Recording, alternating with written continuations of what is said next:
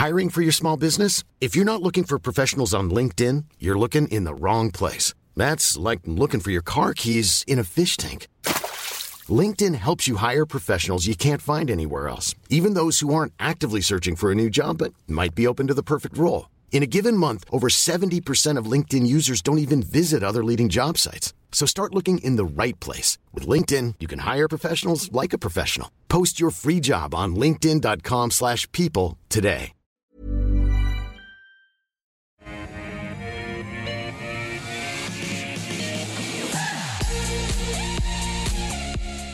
Hello everyone, welcome to the afternoon here on Ausbiz for the call.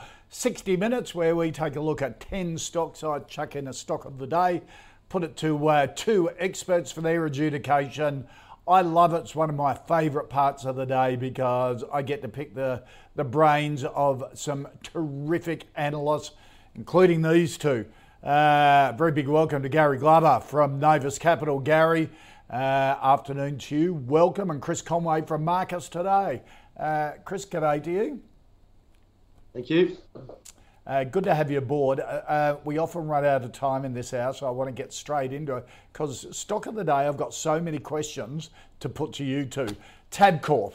Uh, it's confirmed this morning the lotteries and Keno business will be spun out into a standalone company by May 24th when the listing of the brand new lottery company hits the bourse. Shares getting a small boost from the news today. Um, one of our regular guests here on the call, so it's up almost 3%, not too bad today. One of our regular guests on the call, Gaurav Sodhi, has been waiting for this to be announced for a while and says the lotteries and Keno business is the real moneymaker. So is it time to buy Tabcorp or should you hold out for the new listing or get shares as in the, the new listing as part of an existing shareholder in Tabcorp?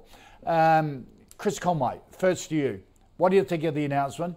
Everyone's known it's been coming. They've talked about it for a while. Now it's here. We've got a date. What do you do, number one, as an ta- existing Tabcorp shareholder? Number two, uh, should you get into it if you're not into it? Uh, if you're an existing shareholder, Kochie, I think you would hold. And if you were looking to get into it, then I would probably buy it now. Uh, so you're not wrong. It was announced uh, in the middle of last year that this demerger was going to take place. So now it's confirmed. Uh, and the basic premise is that the sum of the parts is greater than the current whole. So they'll separate out the two. And the marketing spin, which I actually agree with, is it allows both businesses to have a more focused strategy uh, and, in particular, pursue M&A activity. So you're right about the uh, lotteries division being the bigger revenue generator, uh, but it's really the other side of the business, the wagering the business that could be looking at mergers and acquisitions. So we know that Rupert Murdoch is thinking about getting uh, some form of Fox betting off the ground, for lack of a better name for it. Uh, and we know that that uh, sports wagering business around the world is becoming ever more competitive. Uh, and so that is potentially the opportunity in terms of putting that side of the business into play uh, and seeing if it either can be merged with a bigger entity, an international equity uh, entity, or indeed it can be sold off for a premium. So I like the move. Uh, if you are interested in holding, uh, owning Tabcorp, I don't see any reason why you wouldn't buy it now because you get the benefit of both. And certainly, if you're a holding, I would continue to hold it as well because yep. it will probably be uh, an unlocking of value or value release. Yeah, is it is it a bit similar like when Woolworths split off Endeavour? We had a big jump into Woolworths shares as everyone said, okay, I want to be part of Endeavour. And the best way to do that is to get into Woolies now. Yeah, that's a very good uh, comparison, Kochie. Spot on. Uh, again, the, the, the sum of the parts together is they're neither of them benefiting from being uh, rammed together. So separate the two out, get that right. value release, and uh, really pursue their own strategies. Yeah, spot on. Okay, Gary, what about you? Yeah, pretty similar to Chris there. I mean, normally these sort of um, demergers there usually unlocks value. So the you've got the the big sort of enterprise there. Once it gets broken into two, there's usually uh, you know kind of a value add in um, in that sort of split. And we've seen some of those. You know, so you talk about Woolworths and stuff and um, Endeavour, but there's been quite a few over the last sort of decade or two where you have seen that extraction of value. Um, so I mean, like I, I, yeah, I think I think it looks pretty good. I mean, the the price action actually, if you look at the chart there for obviously post that sort of 2020 low, it's had a really good recovery, and then it's been re- really trading in a pretty tight band. So really yes. sitting between around sort of 540 to sort of 480, and now so oftentimes when a, when a stock sort of maybe rallies hard, then trades sort of in a sideways manner, and then sort of pops through the top, that's sort of technically a bit of a, um, a bullish sign as well. So I think this news comes at a good time. Extraction of value, obviously, um, price pushing through the top here. So yeah, I think it looks pretty positive. That probably the interesting thing for me is actually is uh, what what does this mean for Jumbo? Is uh, Jumbo yeah, Interactive? I was thinking that too. A, he's a competitor in the space, but um, Tabcorp got a ten year a ten year um, uh, agreement in place with Jumbo. Um, so, is this a negative for Jumbo in that obviously more competition, or potentially does, is Jumbo a target now? Um, is this is, you know is this sort of you know we would Tab would Tabcorp or the new TLC? Does TLC look at you know maybe rolling Jumbo in there? So yeah, it's interesting. So it mm. opens up a lot of questions there for the whole sector. Yeah. I've got Jumbo in my little superannuation fund that's done pretty well. yeah, over, over yeah last, great business. Last year or two, really good business. It's more than it, it's sort of a software business rather than a gaming business, isn't it? It just happens to be software into uh, into gaming. So, do we know if you're a Tabcorp shareholder yet how much of the new company you'll get? What the crossover is for shares? Either of you? I didn't see this. Yeah, I didn't see the split. It's, uh, I think you get one one share per unit that you hold. So I think it's a one for oh, one, one from, for one. from what I've read. Okay. I believe. Yeah. All right. Um, that's interesting because, as Chris was saying, all the reports today is once it's spun out, the existing company, then I think even the directors have been uh, uh, highlighting it it's it's clearer for uh, merger and acquisition sometime in the future. So that's what you're buying into. Fascinating time.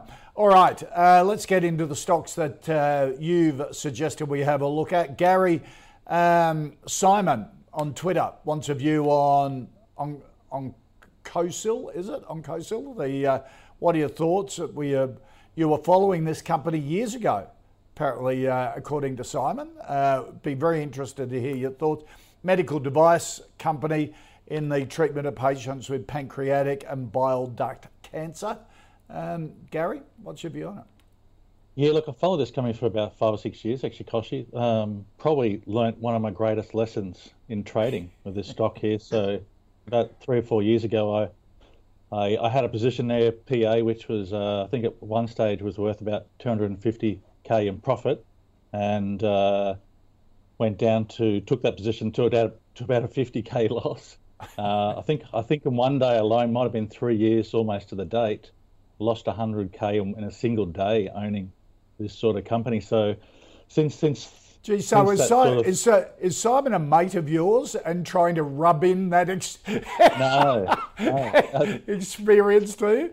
So I've, I've, sort of changed my whole philosophy since uh, you know that sort of event three three wow. years ago. So I, I, managed to sort of get myself out of break even, but um, never put myself through that situation again. And okay, uh, before before you go on to the company, what uh, how did you change your philosophy? Uh, well, I guess I guess I was trying to push too hard for trying to make too much money. So you really just have it in, in the share market and stock market. You really need to be disciplined. You need to have a trading plan you know, you need to have risk management in place. So, yeah, I, I did have that, and then I sort of loosened my approach, sort of trying to go for the home run. And um, right. yeah, sometimes look, some some sometimes people succeed with a home run. Sometimes you uh, you get uh, dealt a bad hand. I was lucky; I managed to sort of uh, get out with a break-even position, but I, I, went through a roller coaster of emotions going through that. So, yeah. which, which, wasn't a lot of fun. Stress if you have a good risk, yeah, if you have a good risk management approach in place, then you can live, you know, live every day in the market quite comfortably and sort of stress free. So, so what, what's your yeah. risk management approach? Sorry to um, push on this, but I think we can all learn from it because we've all been there. uh, yeah, right, so, yeah. so how did you? But very few people talk about. It, how did you change your risk management profile? So you put stop losses in, or just yeah, didn't right. never let emotion get ahead of yeah, you. Yeah, so have just obviously like a set of rules there. So really around position sizing. So not having a massive position, and having a, a kind of like an all-in approach, um, having like a, a maximum sort of size across the portfolio, building into a position, winning positions, um, having a risk management approach, sort of uh, you know if a point where I'm wrong, you know. So yeah. the thing about the share market is it teaches you lessons here. You've, you've really it's it's an I guess the numbers and probability. So we all have to accept um, that we're wrong at some point. Obviously, Governor Lowe is sort of haven't really hit that point at the moment, but at some point you're wrong and you've got to change tact. Um, yeah. So you have to basically put that line in the sand there pretty early. So yeah. the the best traders, best investors, they manage their risk. That's that's yep. what it comes down to. Yeah, yeah, thank you for sharing that. Um, on onto the company now. have, have, you have you been so psychologically scarred you don't even want to look at it ever again? Uh, the funny thing is, I've sort of have actually I do actually have a holding in my super fund of this one, oh. so it's sort of uh, disclosed that a, a, lot more measured than uh, than it was right. a few years ago. Uh, but it is uh, it's it's really interesting actually this one because it's it's, only 30 mil market cap here, so so pretty small for um, a, um, a biocap sort of stock. But yeah. this got this this company had a pretty um, had a CEO about three years ago who was um, overpromised and underdelivered, and since then he's been sort of moved on. And Nigel Lange, who was actually the the CEO of Sirtex when it got taken out, he's now mm. the, in the in the head job there, and just the sort of new management team in the last few years. So they've gone from sort of being a company that sort of um, overpromised, under-delivered to sort of probably be gone pretty quiet and just keep sort of getting things done. Um, mm. So lots of sort of clinical of studies have, have taken place here, but most importantly, they do have the CE mark now, so they do have the European and UK license. They've had sort of breakthrough status in the UK. I think they've had their IDA granted for the bile duct cancer and, and um, with the FDA in, in, in the US they've uh, just recently just announced a fully funded trial in in Germany. So um, what they're trying to do, though, obviously, the negative is that they didn't get approval in the TGA, so didn't get approval in Australia. So if you had, um, you know, pancreatic cancer there, you'd sort of um, you, you either you have to go to New Zealand, Singapore, or the UK to get this procedure right. done. You can't get it can't get it done in Australia. So that that's kind of a bit of a negative. That's why. So I think two things there: not, not having a TGA approval, also the old CEO probably fell short of expectations. But I've noticed there that Nigel Lange and the and the sort of new team they seem to be sort of ticking quite a few boxes here. Mm. And considering this is like oftentimes you'll see a biotech around 20, 30 mil, which is waiting for approval, either FDA or a CE mark. So yeah. this has got a lot of licensing. Just I think Mark is probably concerned they've got to go to you know, raise some money here, but that recent announcement there around the sort of fully funded uh, German trial and what potentially that leads to there with for Germany is that um, they're looking to bet, you know, get some sort of funding there with the device. So what that meant, I mean, typically you if you had um, this sort of form of cancer there, you have to pay your sort of 20 grand for the, you know, to, the, for the device, yeah. whereas could actually get funded here in Germany. So you might get half or maybe a, a lot of it back, which make, mm. makes it a lot more accessible. So yeah, I just like the idea that the, the, new management team just seem to be sort of heading the right direction here. It's the, the, issue they've had is with lockdown too, with COVID. Yep. It's meant that all these elective surgeries have been basically put on the back stopper. So they really had to sort of uh, had nothing to do the last two years just because they, you know, because of um, because of COVID here. So now opening up should be sort of quite positive there. The thing you mm. want to see here is sort of sales. So they're going to be sort of getting some revenue off these um, this this trial. So they'll, they'll be sort of. Um, so I think once this sort of see revenues there, it'll go. Yeah, I think I think you'll start to see a tick in the up price in the in the in the stock okay. price there. Think about you just got to remember Sirtex was I spent eight years trading between one dollar and two dollars, and then once they started to get some sales, stock went to like 30 40 dollars. So the, the margins in this business are enormous. They just just takes a long long time for biotechs to get to that commercial okay. sort of stage. So we're close here. Yeah. Uh, so, so it's close to the commercial stage now, by the sound of yeah. it. So, what do you reckon? Buy, Look, I think it's a, spec. a spec. Yeah. yeah, it is a spec buy. Look, it's a small mm. sector. It's not. You can't put a large amount of capital in there, but I think um, the 30 mil, considering where they're at, um, okay. the long. It just take these things take a long time, Kochie. So you've got to be in there for uh, a bit longer than as, some, some other investments. As you have been so far. yeah, yeah. All right. Uh, that's really interesting, Chris. Uh, yeah, Gary made a lot of good points there. Um, I'll just uh, uh, try and be a little bit sharper. Um, the competition is the thing that scares me. So I looked uh, across the board, and there is a number of competitors. So not necessarily for um, Oncosil's uh, devices, but for treatment of the conditions and of the cancers uh, that Oncosil is treating as well. So incredibly competitive, and it doesn't seem like they've got to the stage yet of say a Nanosonics or indeed a Pro Medicus that has a proprietary technology uh, that they're out there selling in the marketplace. So I, I agree with Gary's premise uh, that you probably need to wait on this one. Uh, I'm not that patient though, so uh, I just have a look at the share price. You know, it was 15 cents in 2020. It's uh, now under four cents. It will be driven by announcements, and certainly those announcements can be good. But I don't really like buying or investing in businesses at this stage of their development. So yeah, I'd rather own a Nanosonics or a, or a Pro Medicus or uh, something else in that medical tech space. Okay, all right. Um, Kelly wants a view, uh, Chris, on Nearmap. Talk about having a good week if you're a Nearmap shareholder. Uh, what was it, up up 15% or, or something on, uh, on Tuesday after uh, the release of their contract value update, and they've reached some milestones uh, $150 million across its portfolio for the first time. Uh, contract value uh, management saying there's good, strong momentum across the business. Of course, this is the big air, aerial imaging company that's been up and down all over the place, but seem to be getting some government contracts. Uh, Chris, what do you think of Nearmap? Oh, you've stolen most of my thunder there, Kochie. Uh, hit all the points that I was going to hit. So, yeah, great announcement on Tuesday, as you mentioned. Uh, the contract annual contract value is up to 50 million in the US uh, and up 5.5 mm. million from uh, only December 31. And as you say, total contract values across the portfolio of, of 150 million. Uh, signed that largest ever government contract in North America. You are also 100% right that this one has been all over the map. So yep. it was a market darling at one point. Then they ran into some legal problems. Those legal problems are still hanging over their head. That's the legal case from Eagle View. That remains the key risk. Uh, but management also talking recently about hitting the upper end of their guidance range in FY22. And despite those legal problems, uh, it's not holding back the growth in the US, which is really what I think most investors want to see. So if you can park the legal side of it, which it seems the market essentially has, uh, and are focusing more on the growth and the opportunity, it seems like they're kicking the goals that the market wants to see. So uh, if you're willing to swallow the risk, which uh, I probably would be, then this one would be a buy for me.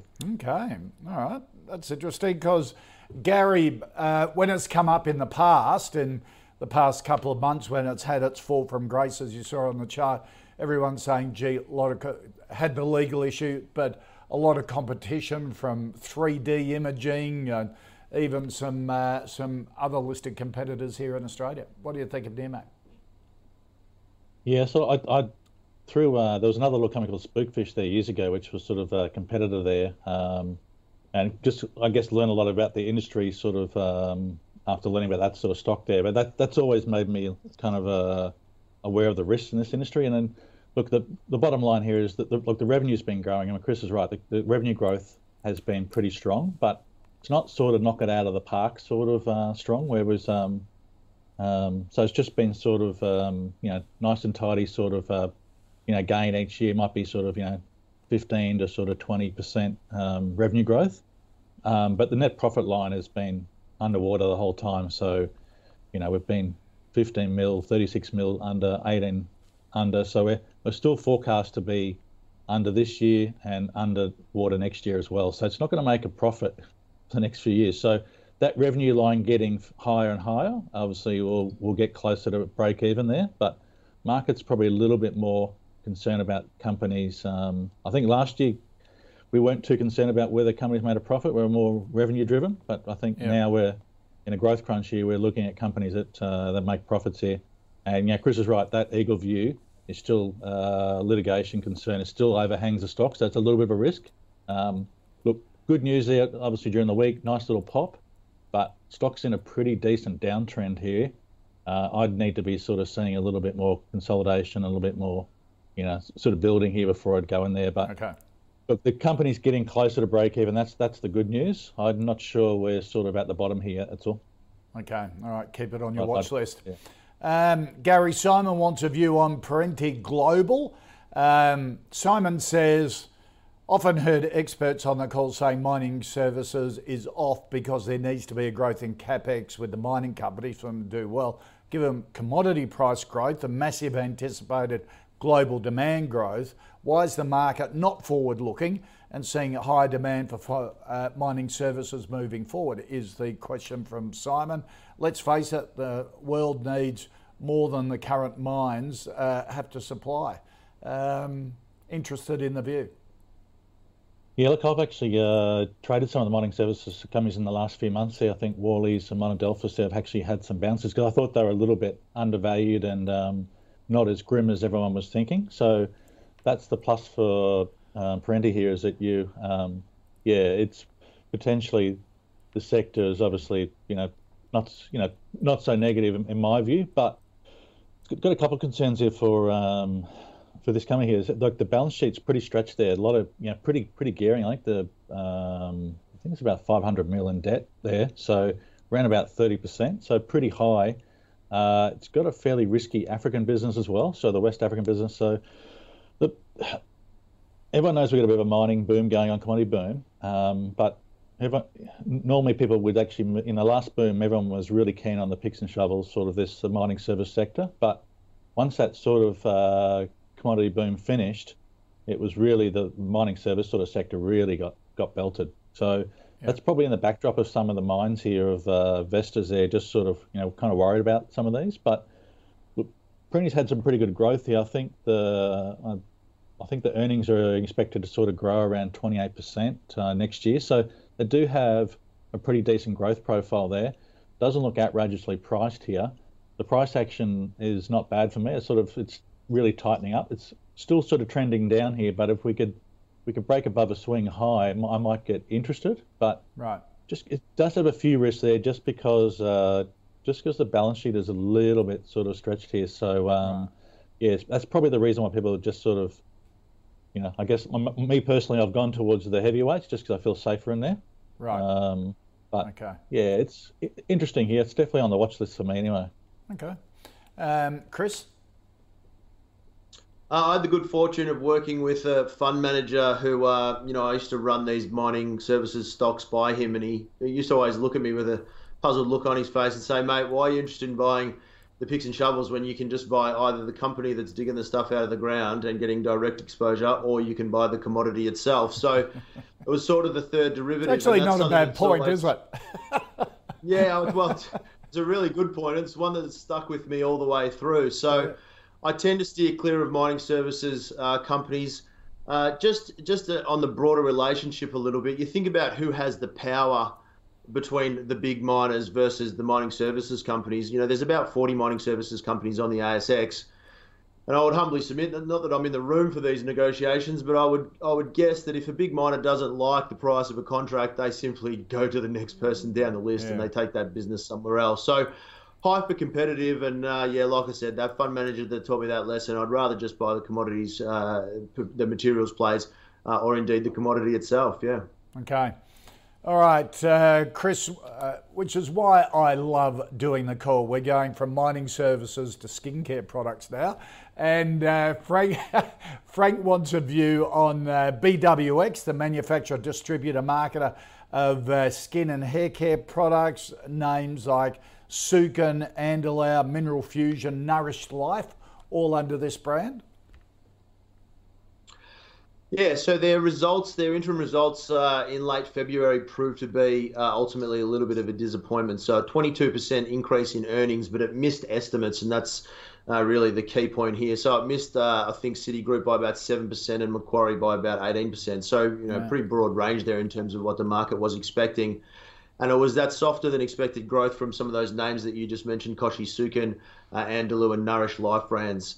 Uh, it wasn't all bad news. Uh, there was lower operating expenditure, and their gross margins uh, improved on some efficiency gains as well. But just more broadly, once again, just zooming out a little bit, it's not a great macro environment for consumer discretionary spending. Uh, at the end of the day, we've got uh, inflation, we've got interest rates on the rise uh, and purse strings will be being tightened across the board. So you just think about the macro environment that um, BWX is trading into, and it's going to get increasingly difficult uh, and that is probably uh, that and the share price. What's what it's done since the start of the year, trading from uh, around five dollars down to less than half that, uh, means that I can't be interested in this one. So it would be um, it would be a sell for me. Um, gee, um, Gary, that's an ugly looking chart, isn't it? Yeah, no, very ugly. Yeah, I mean, look, it's interesting because that uh, revenue line was sort of up 22% for the year, which sort of sounds sort of um, encouraging, but the the loss was pretty significant there um, compared to the pro you know, period there. And that's obviously they had some retail shutdowns and stuff there because of COVID, but the big killers in there really are operating costs. So obviously supply chain issues, uh, staffing as well. Obviously, as we know, we know a lot of these guys are struggling to get sort of staffing there. So um, so yeah, just that really the cost line has really uh, jumped up significantly, um, putting a lot of pressure on this business there. So that's that's obviously why the business is, I mean, the share price has been hammered there. So I see that some of the broker valuations are sitting way way higher, like um, like more than double where the current Jay. share price is. But the uh, you know I'm with Chrissy. I think the uh, you know the the current climate here is not sort of conducive for these guys, and just we've seen these businesses before. They can I don't know. I, I'm I've got three girls, and I, I know how they you know they they can sort of go from brand to brand and try different products, and I don't know how sort of sticky these um you know each sort of brand is. So um, yeah. yeah, I just you know I think those supply I think that supply chain issue is probably going to be around for a bit longer yet. And okay. yeah, if the costing and staff issues are, are, here for a bit longer as well, then yeah. it's pretty negative. So, but you know, the share price is getting pretty low as well. So yeah, it's not yeah. not for me. I, I, wouldn't go near it, but it's look, it's potentially getting uh, you know maybe some value point, but you know, yeah. I, I, wouldn't go near it personally. Near a five year low. All right. Um, Louis wants a view, Gary, on Magnis Energy Technologies. Um, uh, his thinking is that they've got a 60% stake in IM3NY. Um, what's that? Uh, they've got a massive That's... graphite project in Tanzania. That's ah, the, right. Um, yeah. Is that got, the, got some... the graphite Nachu, uh, the Nachu project, Nachu graphite project? That, he reckons that's, right, yeah. that's really undervalued and being in fully automated battery cell production before the end of um, before before June.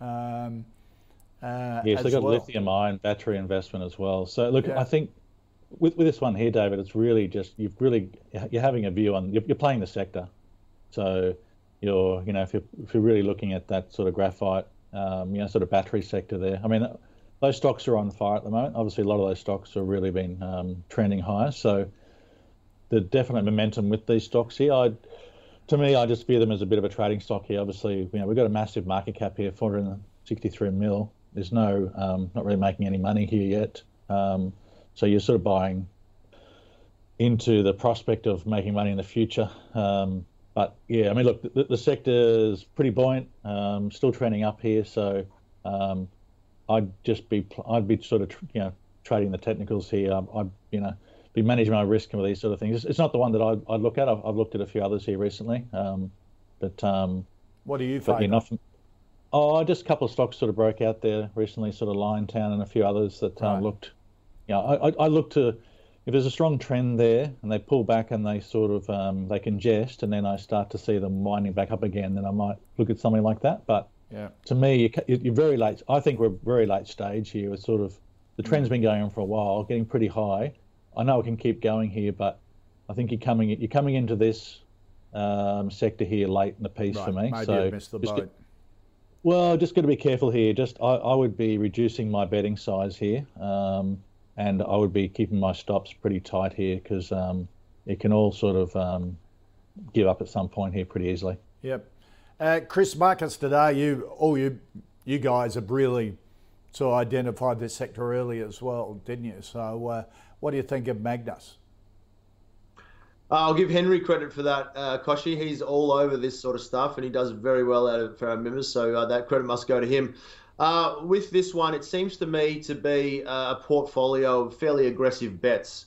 So they've got their fingers in a few pies. Uh, they've got the battery manufacturing, the battery tech, and the uh, and the graphite mine in Tanzania. Now, Tanzania is not an easy place to operate. Um, you're always subject to what the government can do. They passed laws in 2017 giving them sweeping powers to review and reconstruct and renegotiate any and all agreements that they like as they see fit. And there has been Australian companies that have been caught up in that uh, in that process to their uh, detriment. Uh, and just reiterating what Gary said, I think it was a very, very good point.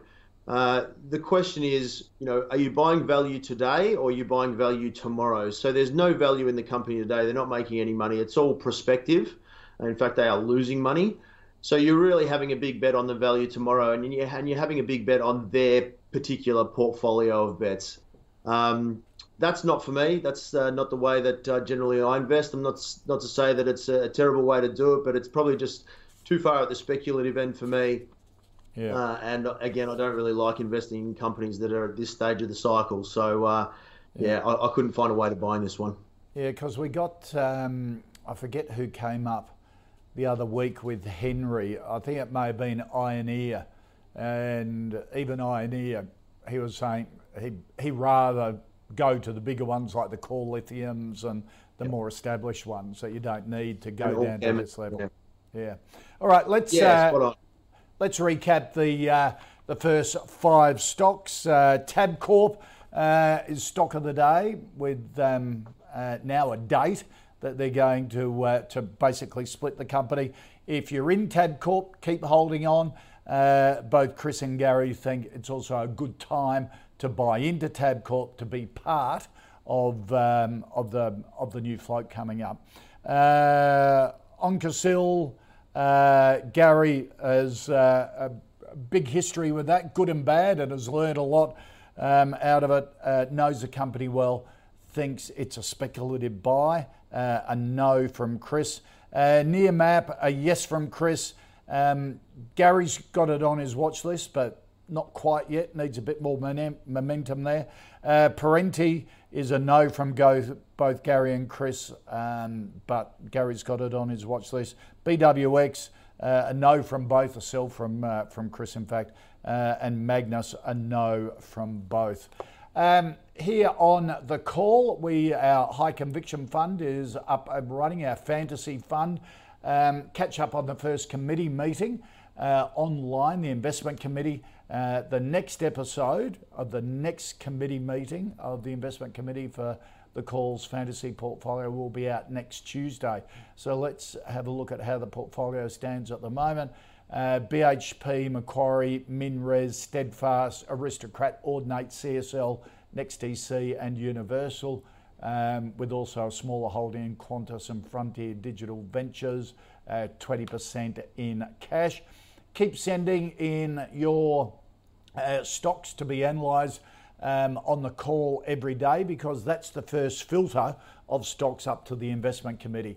Um, if the uh, expert panel here on the call has an existing stock that's in the calls portfolio come up and they don't both don't agree with investing in it, then it goes back to the investment committee to see whether it should be ditched.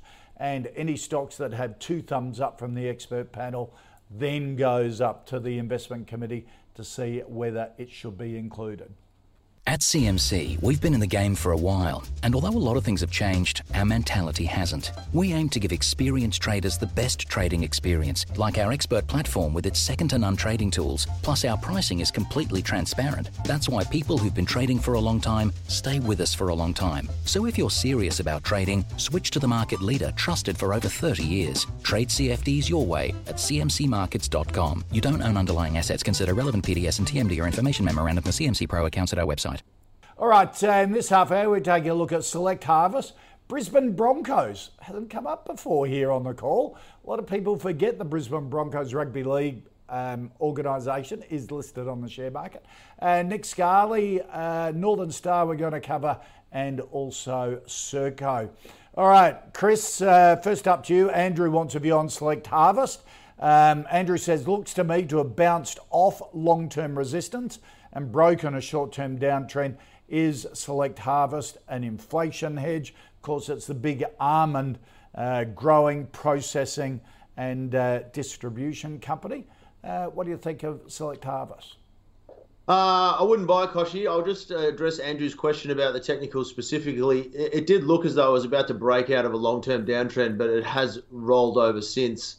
Uh, the problem that I have with this one more broadly is, is, is it will be very much dependent on the uh, on the almond price, uh, and most almonds in the world come out of California. They produce 80% of the world's almonds, so the price is really set in that market. Now, prices moved up last year, uh, up about six percent. That was because the California almond crop was about 10% less than the year prior, and the the, the, the smaller amount drove up prices. But that price, that five dollars fifty per kilogram achieved last year is still well short of the $7.40 10 year average price.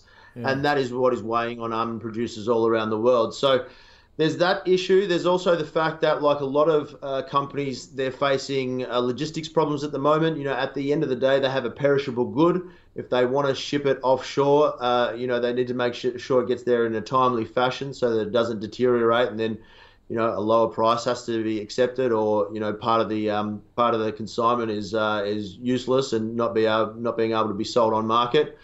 Uh, and then the final nail in the coffin for this one is that California has just uh, recently, fairly recently, had some drought-breaking rains, which should, should see crop yields go up in future right. periods as well. So there'll be more almond supply in the world market. So uh, couple all that with the fact that the share price and the chart looks pretty terrible still, uh, and I, again, I can't find a way to buying this yeah. one. Gary, Chris makes a good point. Does uh, does they? If you're going to invest in ag products, you got to understand the dynamics of the global market. Like with almonds, it's about California. Um, one of the reasons that, that the wheat price is a record high at the moment is because, which I didn't realise it so much, a quarter of the world's wheat is produced in Russia and the Ukraine. So that's an incredible disruption to global wheat prices, um, and that's why it's gone to a record. So you've got to get in behind these stocks, don't you?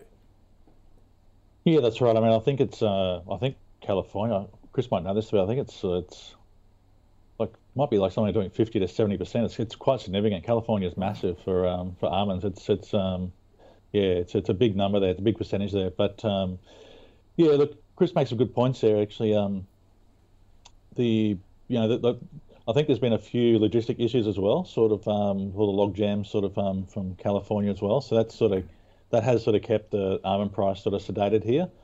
Um, so look, Select Harvest themselves are actually doing everything right here. They've they've managed to sort of keep their costs sort of low. They're not sort of impacted like a lot of ag players in Australia here with sort of staffing issues. It's a fairly low maintenance sort of um, low sort of headcount. So now they've sort of got the technology there where rather than have like lots of hands sort of picking, and they have um, they, they have these sort of belts on the back of trees, and it sort of shakes them. So it's not not sort of um, labour heavy. Um, so they've kept they've kept sort of cost price.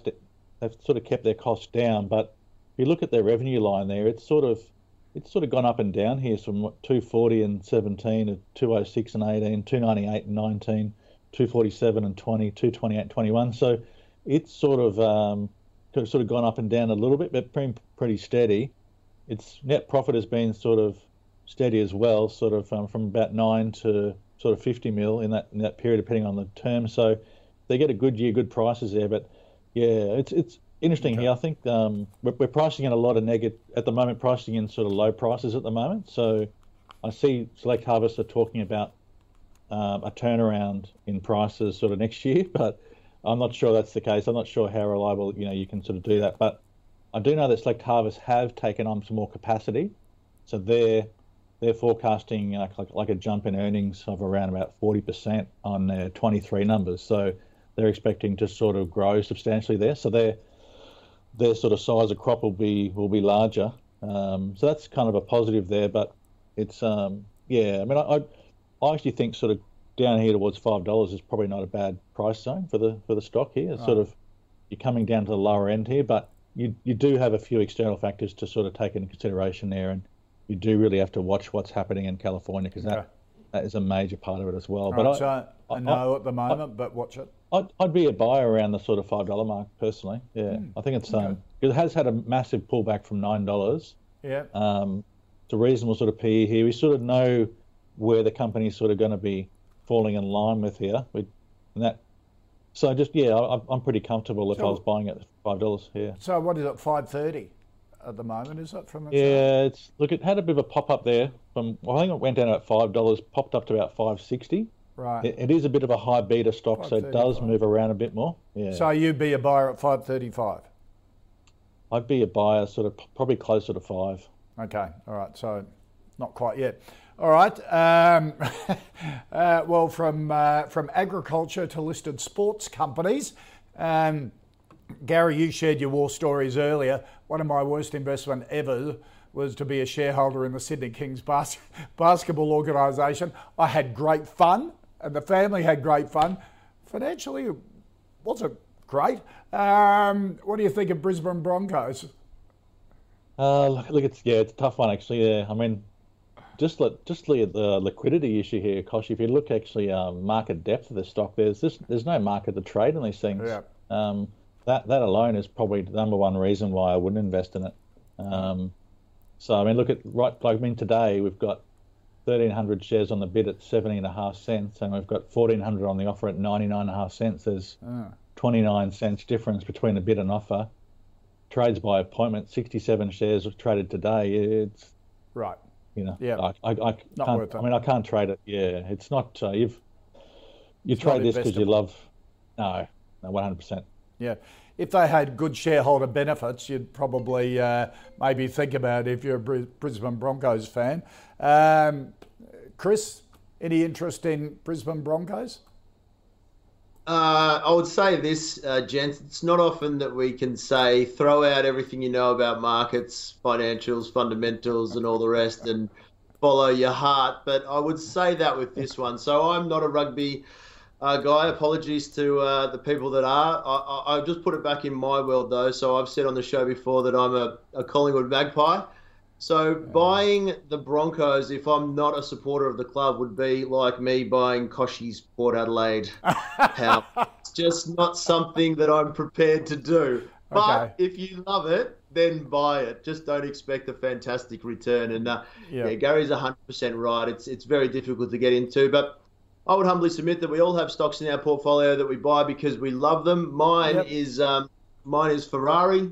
Uh, I'll probably never own a Ferrari, but I love cars and I'm happy to own the stock. So uh, you can excuse yourself every now and again for buying a stock for love rather than money.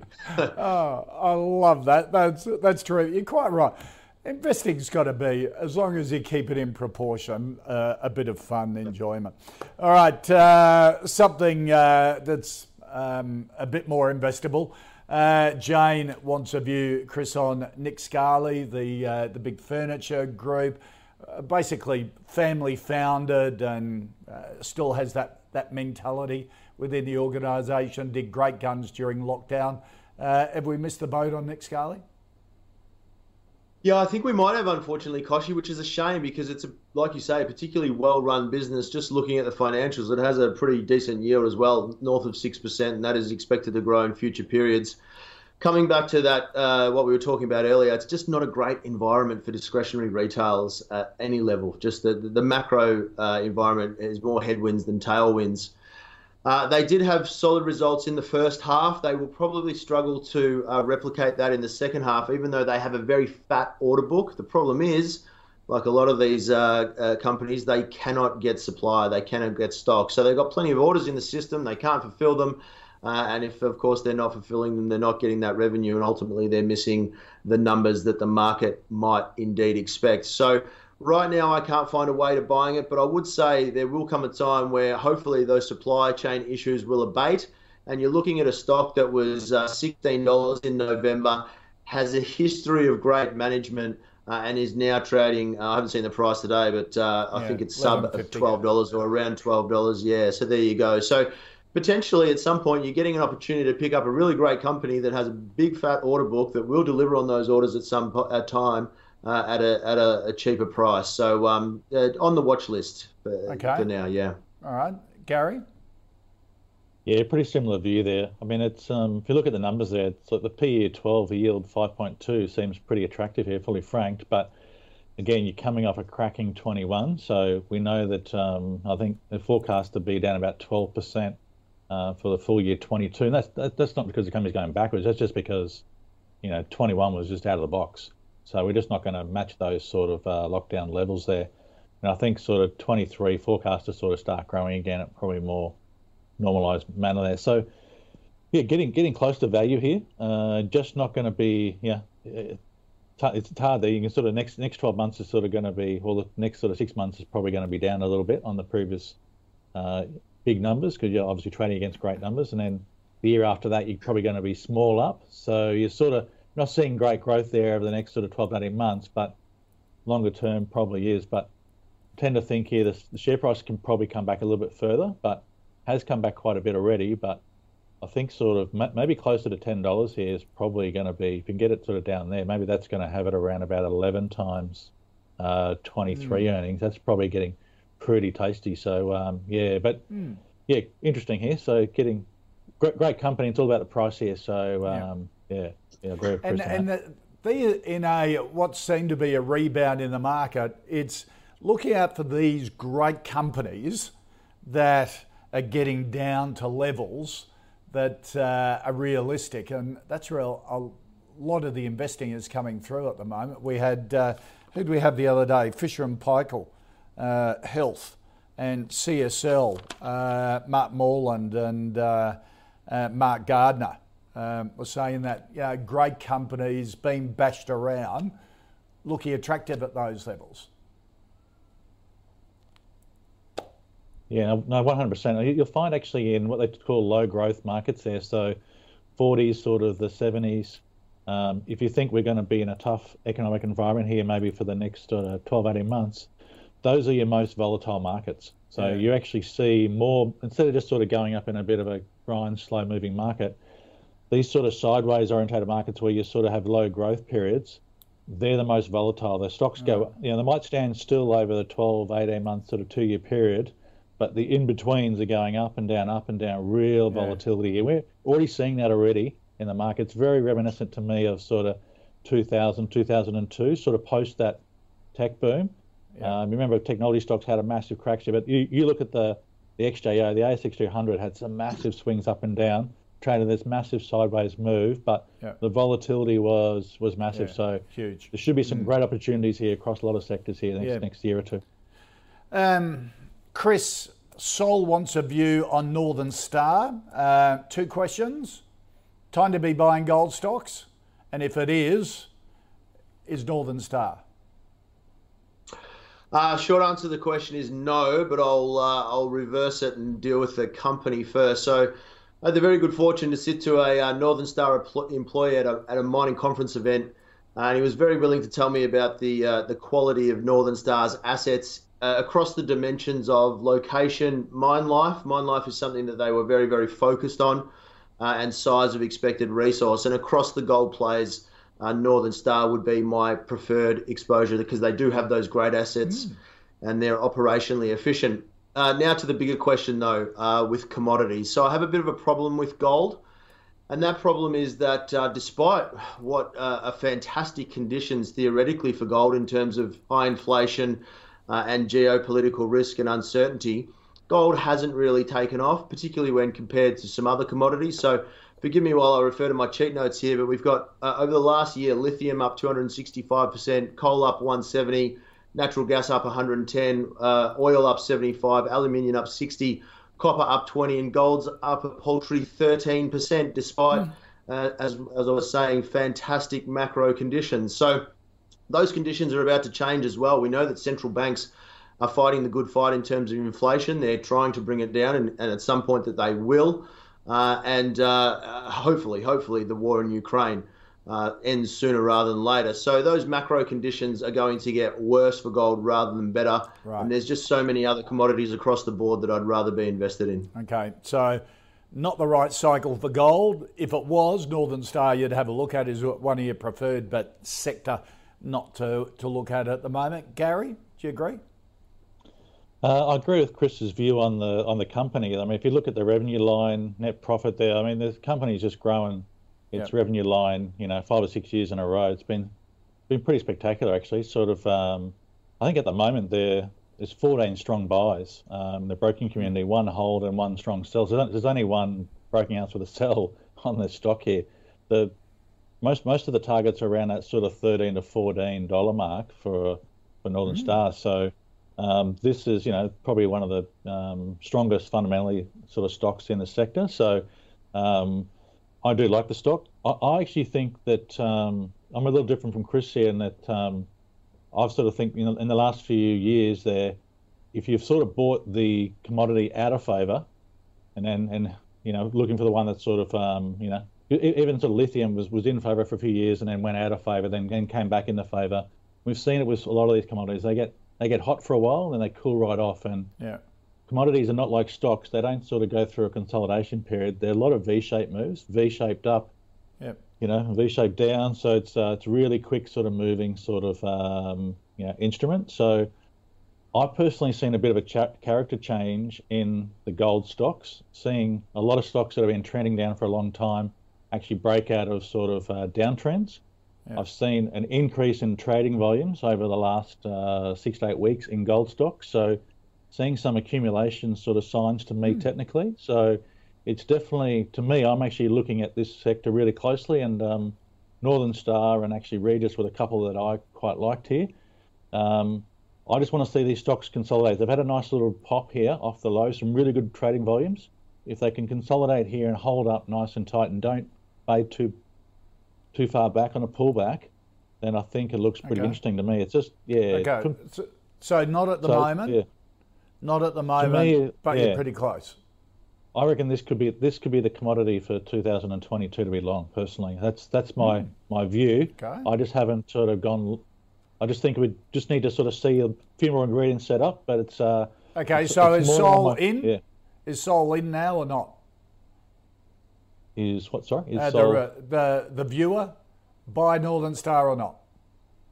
Um, I would, yeah, I would happy. I would start with a small parcel here. Okay, so a nibble. Nibble nibble has come into the vernacular of, of the call, calls paddles here. All right, start nibbling away, Sol. All right, Danielle, we'll have to do this fair, fairly quickly, gents, because we're running out of time. Gary, Danielle wants a view on Serko, the computer software um, business that focuses on the corporate travel industry. Yeah, so affiliated with uh, Booking.com. Yep. Or Booking. so- Yeah. Um, so yeah, look, it's um, look interesting one. They they did a massive equity raise there um, in November last year, seventy five mil placement, uh, ten mil retail offer, and what seven oh five dollars a share. So we're we're quite a lot lower than that now. So I'm just not sure. I'm I do like the travel sector, just not sure I like corporate travel here. Um, but um, the price has had a massive decline here. So look, probably undervalued here, but I, I would probably go for others. There's other stocks in the sector I like more. Okay. Um, uh, Chris, Serko? Yeah, just pivoting back to that uh, picks and shovels uh, argument we were having earlier. If you want travel exposure, and I'm not necessarily saying that I do, uh, there's other travel companies that I'd prefer to have uh, exposure to. I mean, I do like the fact that these guys provide the infrastructure, uh, but travel is difficult at the moment. Uh, it's not to say it will be forever, but there's a, still a lot of uncertainty uh, despite the fact that borders have opened up. And um, I was looking at a survey the other day. Countries around the world are running at sort of 60% rate still of people not wanting to conduct business travel, so opposed to business travel. Uh, so there's still a lot of negativity around out there. I mean, that will change, and hopefully it changes sooner rather than later. I'm just not convinced of that. So, uh, again, can't find a way to buy in this one, despite the fact that I like the, the infrastructure angle. Okay. Uh, Chris Conway from Marcus Today. Always great to catch up. And again, uh, big cheerio to Chris's mum, who's an avid viewer. Uh, Barbara, isn't it? Is it Barb? It is indeed, mate. Thank you for that too. She got a lot of mileage out of that with all of her friends, so thank you. Ga- Gary, have you got any relatives you want to give a cheerio to? Yep, I'll, I'll say hello to my mum, but I'm I'm sure she's probably not watching. But yeah, who knows? Gary. Mums are the best, eh? Mums are the best. Put, put her on to us. All right, Gary Glover from Novus Capital. Have a, have a great rest of the week as well. Good to see you both. Thank you. Thanks, Kochie. Thanks, Gary. go. All right, let's uh, recap the final five stocks. And hello to all the mums out there. Uh, Select Harvest, a no from both. Gary, starting to be interested around five bucks. Uh, Broncos, a no, unless you're a Broncos supporter and you know you want a bit of fun. Uh, Nick Scali, a no from both. Again, Gary uh, says it's getting down to an interesting level around $10. He'd be starting to take a look at it. Uh, Northern Star, a no from Chris. Gary would be starting to have a bit of a nibble. Uh, he thinks gold could be the commodity of 2022 and 2023, and Northern Star would be, and Regis would be his picks in the sector, and Serko a no from both. If you'd like us to uh, take a look at any of the stocks you're interested in, um, send them through to us.